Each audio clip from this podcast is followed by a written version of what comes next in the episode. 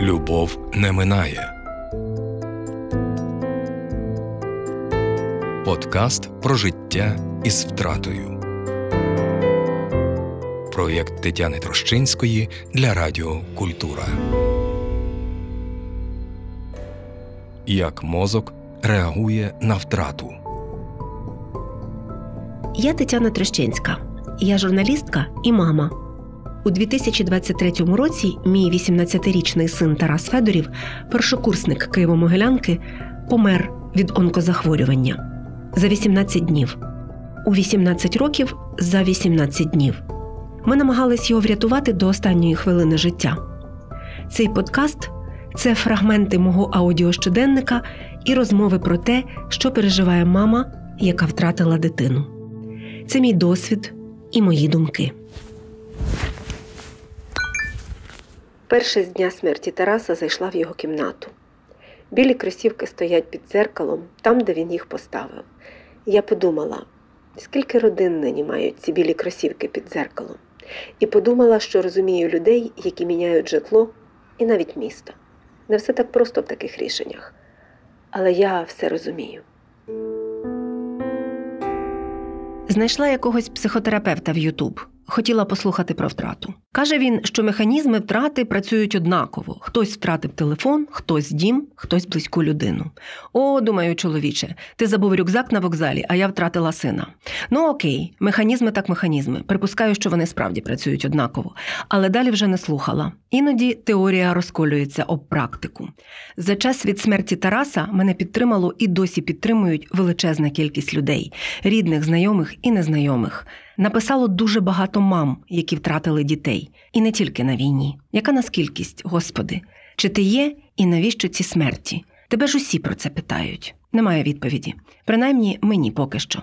До речі, ніяких послідовних етапів, про які пише Google, заперечення, гнів, торг, депресія, прийняття не існує. Ну тобто вони є, але змішуються. Тут тобі заперечення, тут тобі депресія, тут тобі надія. Ну, така собі надія в моєму випадку, що, наприклад, треба ще щось доробити важливе для Тараса. Воно хвилями находить. Я називаю це то вити, то жити. Багато хто написав мені, яка я молодець. О, це пастка мами героїні. Як ти круто тримаєшся, та ти взагалі крута. Можу сказати, що я ще й сплю непогано, до 4.30 або 5 приблизно. Потім різне буває. Краще не знати. Але це цікаве когнітивне спотворення, хто як тримається, як хто має триматись. Насправді усі по-різному. У багатьох людей немає особливих зовнішніх ознак горя. От я навіть у перукарню сходила, хоча соціальними нормами подекуди досі приписано правильно переживати такі втрати. Але сподіваюсь, що це нарешті зникне. Бо скільки нині горя навколо непоказного, непомітного, яке не має жодного стосунку до того, щоб ходити у чорно-воронячій хусточці. Навіщо мені чорна хустка, якщо в мене чорне провалля в душі? Багато людей в горі ізолюються, і це теж правда. Але я щиро кажу, що вірю в розділене горе. І оскільки я істота дуже соціальна, це тепло, підтримку я дуже відчуваю і вдячна за нього. Смерть дитини ніби позбавляє тебе майбутнього в символічному вимірі. Багато хто пише мені, що слова безсилі. Так, слова не замінять людини, не повернуть її, але у них інша мета, інша сила. Вони також потрібні. А от виконати пораду тримайтеся не дуже вдається. За повітря хіба? Ну от і тримаюсь. Коли я написала цей пост у Фейсбуку, мені написали багато психотерапевток, які працюють із сучасними дослідженнями, і направду вони мають сучасніші підходи, і говорили, що все не зовсім так. І серед тих, хто написав, була Ольга Маслова. Ольга Маслова, кандидатка біологічних наук, клітинний біолог, дослідниця хронобіологічних процесів в організмі та авторка книжок. З Ольгою я й вирішила таки з'ясувати, як наш мозок реагує на втрату будь-яку оцінку якоїсь складної поведінкової реакції, якою безумовно є горювання і переживання таких великих втрат, її не можна зводити до якогось універсального одного механізму, який як під копіювальний папір працює у всіх абсолютно однаково, тому що починаючи з цього етапу особливостей міжклітинних розмов, починаючи з певних генетичних відмінностей, починаючи із того, які саме взаємодії, який шлях взаємодії був з цим об'єктом втрати, це все будуть різні залучення різних клітин, різних речовин, різних е, взаємодій між речовинами та рецепторами і усієї іншої цієї складної нейрохімії. І кожний об'єкт, от який ми в нашому житті цінуємо, він у нашому мозку має якийсь набір окремих міжнейронних місць, де цей об'єкт знаходиться. От навколо кожного об'єкта, який ми цінуємо, наш мозок вибудовує якусь свою історію в усіх сенсах цього слова. І коли цей об'єкт зникає з нашого життя, нам стає важче якось всі інші взаємодії, всі інші процеси утримувати на тому ж самому рівні, як і при наявності цього об'єкту. Тобто, знов таки, якщо таку метафору аналогію використати, то це в нас такий будиночок зроблений із багатьох елементів. І якщо у нас якісь частини цього будиночку випадають, то певний час не може цей будиночок бути такої ж форми, як він був до цього, і нам потрібно або там замістити чимось, або просто змиритись з тим, що в нас у цьому будиночку тепер є отака от дірка в стіні, або якось намагатись цю дірку там чимось закривати, перекривати і так далі. Ну мозку хочеться якось повернути, навіть змінити щось в житті у подіях, які були, які вже нібито доконані. З'являється оця така мотивуюча частина скорботи, коли не тільки от сам процес втрати активує певні речі, а ще й з'являються якісь ну нетипові, подовжені, ускладнені спецефекти у цього процесу. І відповідно одна із таких от е, парадоксальних речей це те, що горювання спричиняє підвищену активність мотиваційних систем, у тому числі те, що там в всякій популярній літературі прийнято спрощувати до там кількості дофаміну. Насправді це не стільки про кількість, скільки про активність загалом дофамінової системи, і це про те, що у людини з'являється от така жага, непереборне бажання отримати щось, чого вже з очевидних причин отримати не можна. Тобто отримати можливість зробити щось, що було не зроблено, отримати змогу якось переписати якусь подію, про яку людина шкодує за участі тої людини, якої більше немає. Переписати свої дії. Я думаю, що там частини тих, хто нас слухає, якісь можливо інші моменти виникають залежно від природи, втрати, від того, за яких обставин ми втратили близьку людину і так далі. От в мене доволі часто мені здається, що от якби я переписала якісь свої дії, які я не зробила, і от румінації, та це коли ці думки uh доволі часто виникають знову ті самі, і на раціональному рівні я собі кажу, Таня, це було. І ти знаєш, що виходу тут не було, там немає, там ти зробила все окей, там ти просто не могла зробити. Ти ж не Бог, зрештою. На нейрохімічному рівні, оце от спроба повернутися в ту точку або якось замінити цю порожнечу. Це оця от атипова мотивація, коли з'являється ніби таке бажання, як навіть якийсь стимул, мотивація, що ух, я б зараз, от там би сказав би інше, зробив би інше і так далі. Але вона ну як ніби в холосту, тобто, тому що ми розуміємо, що це не можна, і все те, що ви зараз проговорили, і про те, що ви не Бог, і все інше. От це якраз про складність переживання цієї емоції, тому що мозок генерує одночасно і оці румінації із мотиваціями, такими не дуже конструктивними, і в той же час з'являється такий, все таки поштовх від префронтальної кори, яка відповідає в нас за все таки раціональні, більш такі помірковані логічні висновки про те, що ну це так не працює, це там вже минуле і так далі. І так далі. Ну і тут е, на тему рекомендацій, як справлятись із е, такими ситуаціями, то це от дійсно шляхом такої раціоналізації, шляхом такого лагідного проговорювання. Ну от що можна було, то зроблене, і потрібно якось оці мотивації спрямовувати на реалізацію чогось, що може бути реалізоване. Знов таки, оця ця дофамінова система вона має багато індивідуальних особливостей, і для когось більш притаманне оце занурювання, закопування і перетравлення в 35-й раз однієї ситуації для когось менш це властиво.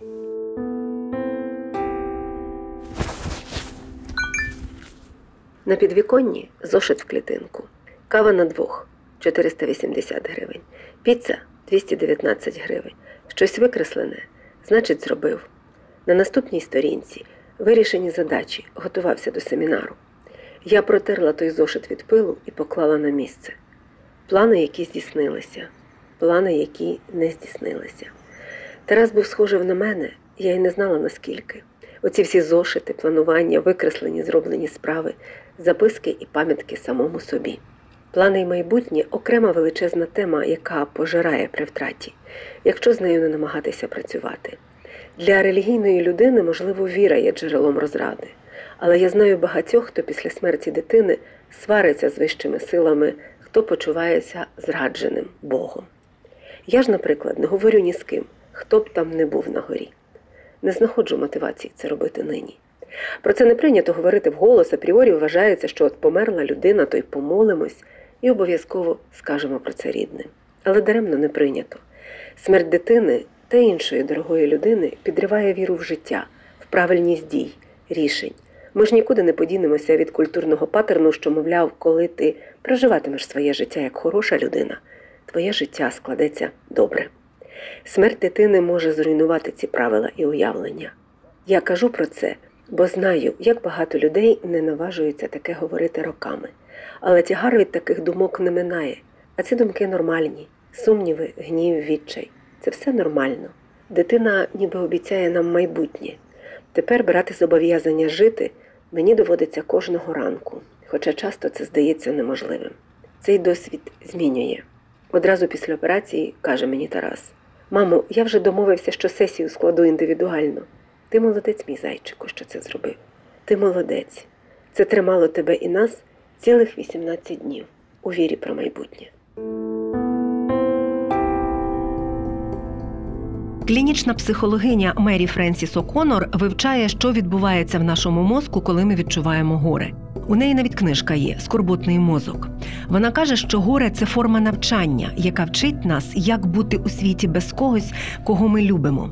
Коли іншої людини не стало, ми раптом повинні вивчити абсолютно новий набір правил, щоб жити, діяти. Тож, коли люди кажуть, я відчуваю, що втратив чи втратила частину себе, це має вагомі підстави. І я вчуся. Спочатку це збиває з ніг, потім ти говориш собі: я не хочу, щоб так було. І я знаю, що я не хочу, але я переживу цю хвилю. Говорю далі з біологиною Ольгою Масловою про те, як працює наш мозок під час проживання втрати. Нагадаю, що Ольга Маслова кандидатка біологічних наук, клітинний біолог. Хочу уточнити, і чи наше переживання унікальне чи універсальне, і от від чого це залежить, тому що тут є кілька моментів. По-перше, занурення в те, що було колись, комусь легше рухатися вперед, комусь важко. Є другий uh момент пов'язаний з реакціями: там крик, плач, виття, є купа порадників і порадниць, які кажуть викричати, виплакати, вибитись головою об стінку. А у мене, наприклад, немає фізичної потреби битись головою об стінку. uh Я я могла б зіграти в цей театр, але я не впевнена, що якщо цієї потреби не нема, то комусь цей театр потрібен. Зовнішнє сприйняття та люди там в селі, в місті, особливо якщо це маленьке село чи містечко, де всі всіх знають, як вона ходить, чи як він ходить, як він став, як він заплакав, як поводилася людина там умовно на кладовищі і так далі. Є якісь зовнішні ознаки проявів горя. Але ну от власне питання універсально чи індивідуально від чого це залежить? Я б казала, що індивідуально все таки з певними універсальними рисами, в тій чи іншій мірі можуть проявлятись у різних людей. Ці індивідуальні особливості вони плюс-мінус пов'язані із дофаміновою, окситоциновою системою, з системою ендогенних опіатів або ендорфінів, яких називають, і от вони всі створюють той неповторний портрет переживань, який ем, кожен може на собі відчути. Більше того, тут іще є один фактор е, індивідуалізації кожного кожного взагалі такого відчуття навіть всередині однієї людини. Тобто може так статись, що одна і та сама людина переживає не одну, на жаль, втрату протягом свого життя. І, наприклад, там в 20 років у неї була одна втрата, вона її пережила з одними реакціями. В 40 років в неї була інша втрата, вона її пережила з іншими реакціями, і це також окей, тому що різні об'єкти втрати зачіпали різні міжнейронні зв'язки і і оцей будиночок щось було несучими стінами, грубо кажучи, щось було більш другорядним. Відповідно, ці всі речі дуже дуже можуть бути індивідуальними. Я та людина, яка мала різні втрати в житті близьких людей, наприклад, бабусі, дідусі. У вас напевно були у всіх, хто нас слухає, були якісь втрати, які переживались по одному, потім по іншому. І от моя подруга того дня, коли помер Тарас, зі мною були близькі люди, і моя подруга тоді сказала, що я тепер розумію, чому люди інколи роблять собі шкоду, тому що біль фізичний такий сильний, душі ж, начебто, ну немає такого місця, та ви як біологиня це можете сказати, так а болить, як болить душа фізично, і цей біль хочеться чимось перебити.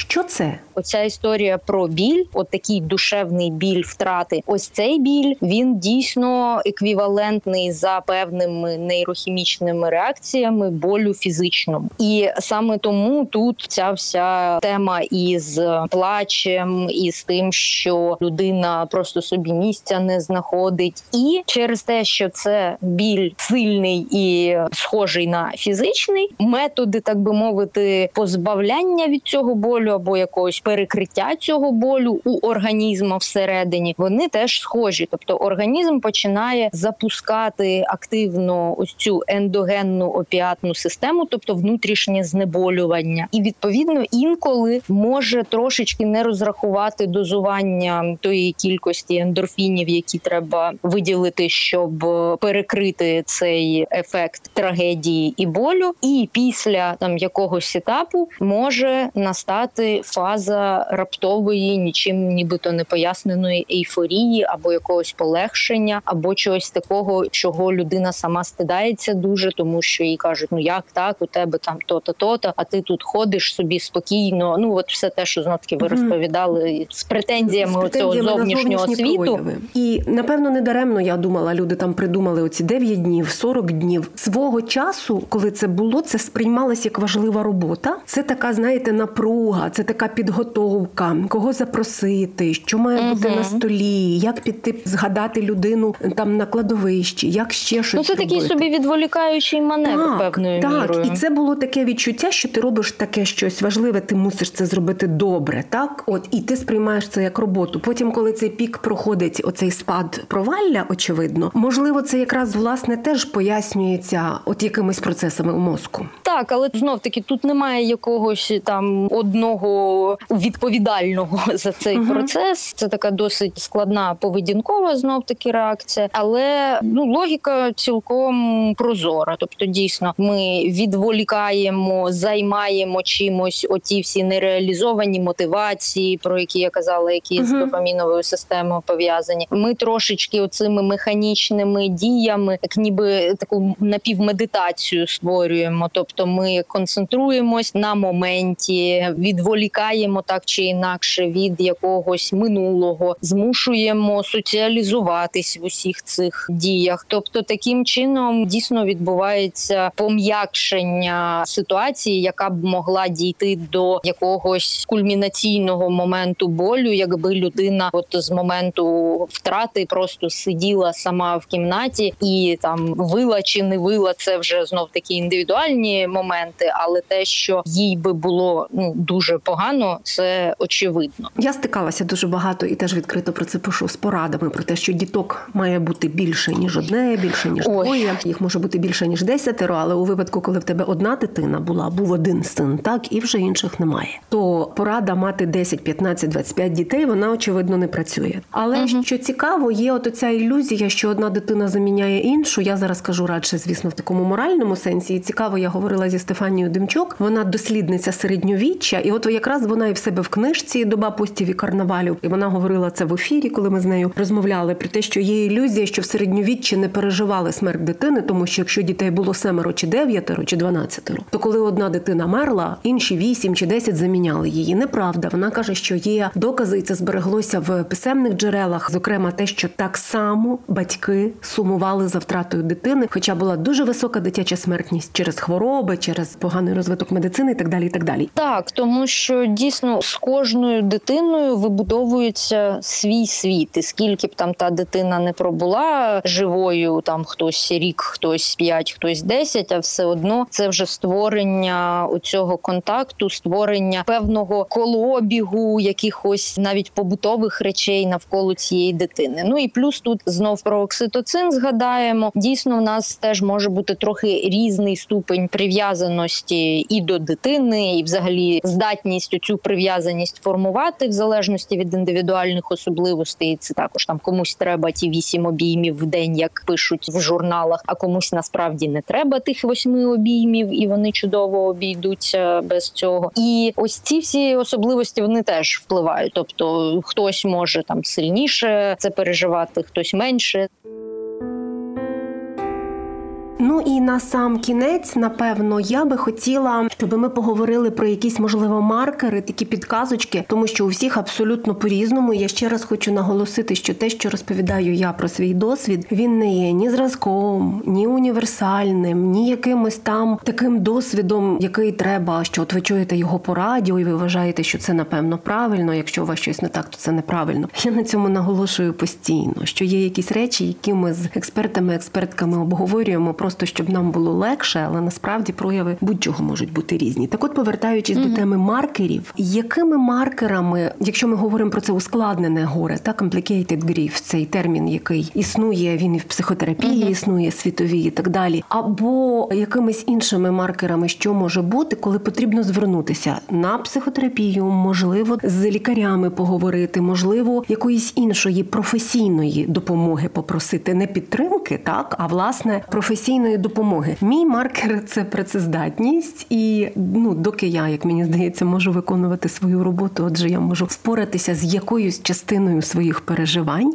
Я про перше подумала теж саме про працездатність, про здатність реалізовувати якісь свої задачі, тобто виконувати якісь свої функції на умовній роботі, або якщо ми говоримо там про матір, яка втратила наприклад, наприклад, одну дитину, а друга дитина у неї залишилась, то ставлення до цієї другої дитини і здатність забезпечити дитину всім необхідним не тільки в матеріальному і фізичному плані, а і в ментальному. Тобто, перше це працездатність і здатність виконувати якісь функції, в тому числі у родині. А другий маркер вже напевно навіть про більш великі проблеми, які сигналізує, це загалом здатність себе себе фізіологічно підтримувати. Тобто, всі банальні речі, як вчасно їсти, спати, там забезпечувати собі там якусь гігієну, мінімальні якісь потреби і так далі. Ну і ще один такий неочевидний і не для всіх характерний маркер, а саме для тих, у кого є оця схильність до створення таких не дуже добрих мотивацій, нереалізованих, це підвищення ризикованості поведінки. Це теж там зав'язано пов'язано і на дофамінову, в тому числі систему, коли людина починає, нібито вона не говорить там про суїцид, вона не говорить про щось, що вона собі хоче заподіяти, але при цьому вона несвідомо або якось так неочевидно починає наражатись на більш небезпечні ситуації, тобто там брати на себе якісь ризики на роботі, особливо там, якщо мова про військових, наприклад, брати участь в якихось екстремальних розвагах, там під час тривоги перестати перестає людина ходити в укриття або навіть в коридор, тому що каже: Ну а що мені вже? Ну прилетить та ракета, та й прилетить. І ось ці, от такі дуже можуть бути невеличкі, але помітні для близьких маркери. Вони теж мають так трошечки насторожувати. Коли ми піклуємось про когось, хто переживає цей важкий процес втрати, то насправді не треба примушувати цю людину почуватися краще. Це не завжди нам під силу. І сенс не в тому, щоб підняти цій людині настрій, сенс у тому, щоб бути поруч і сказати, що ця людина має для вас значення сама по собі, без дитини, якої вже немає. Люблю ці практики. Знайди п'ять білих предметів у кімнаті і дихай дихай. Ось ці білі кросівки, ось його курточка, ось біла коробка з картками для підготовки до ЗНО. Ось конструктор. Мамо, це унікальний конструктор на тисячу деталей. Ось годинник, який він мені подарував два роки тому. Не білий, але теж предмет. Ось наші настільні ігри. Здається, вже шість предметів. І дихай, дихай. Це дуже помічне. Я Тетяна Трощинська, журналістка і мама. У 2023 році мій 18-річний син Тарас Федорів помер від онкозахворювання за 18 днів. Цей подкаст це досвід і думки мами, яка втратила дитину. Ви слухали подкаст про життя із втратою. Любов не минає. Проєкт Тетяни Трощинської для Радіо Культура.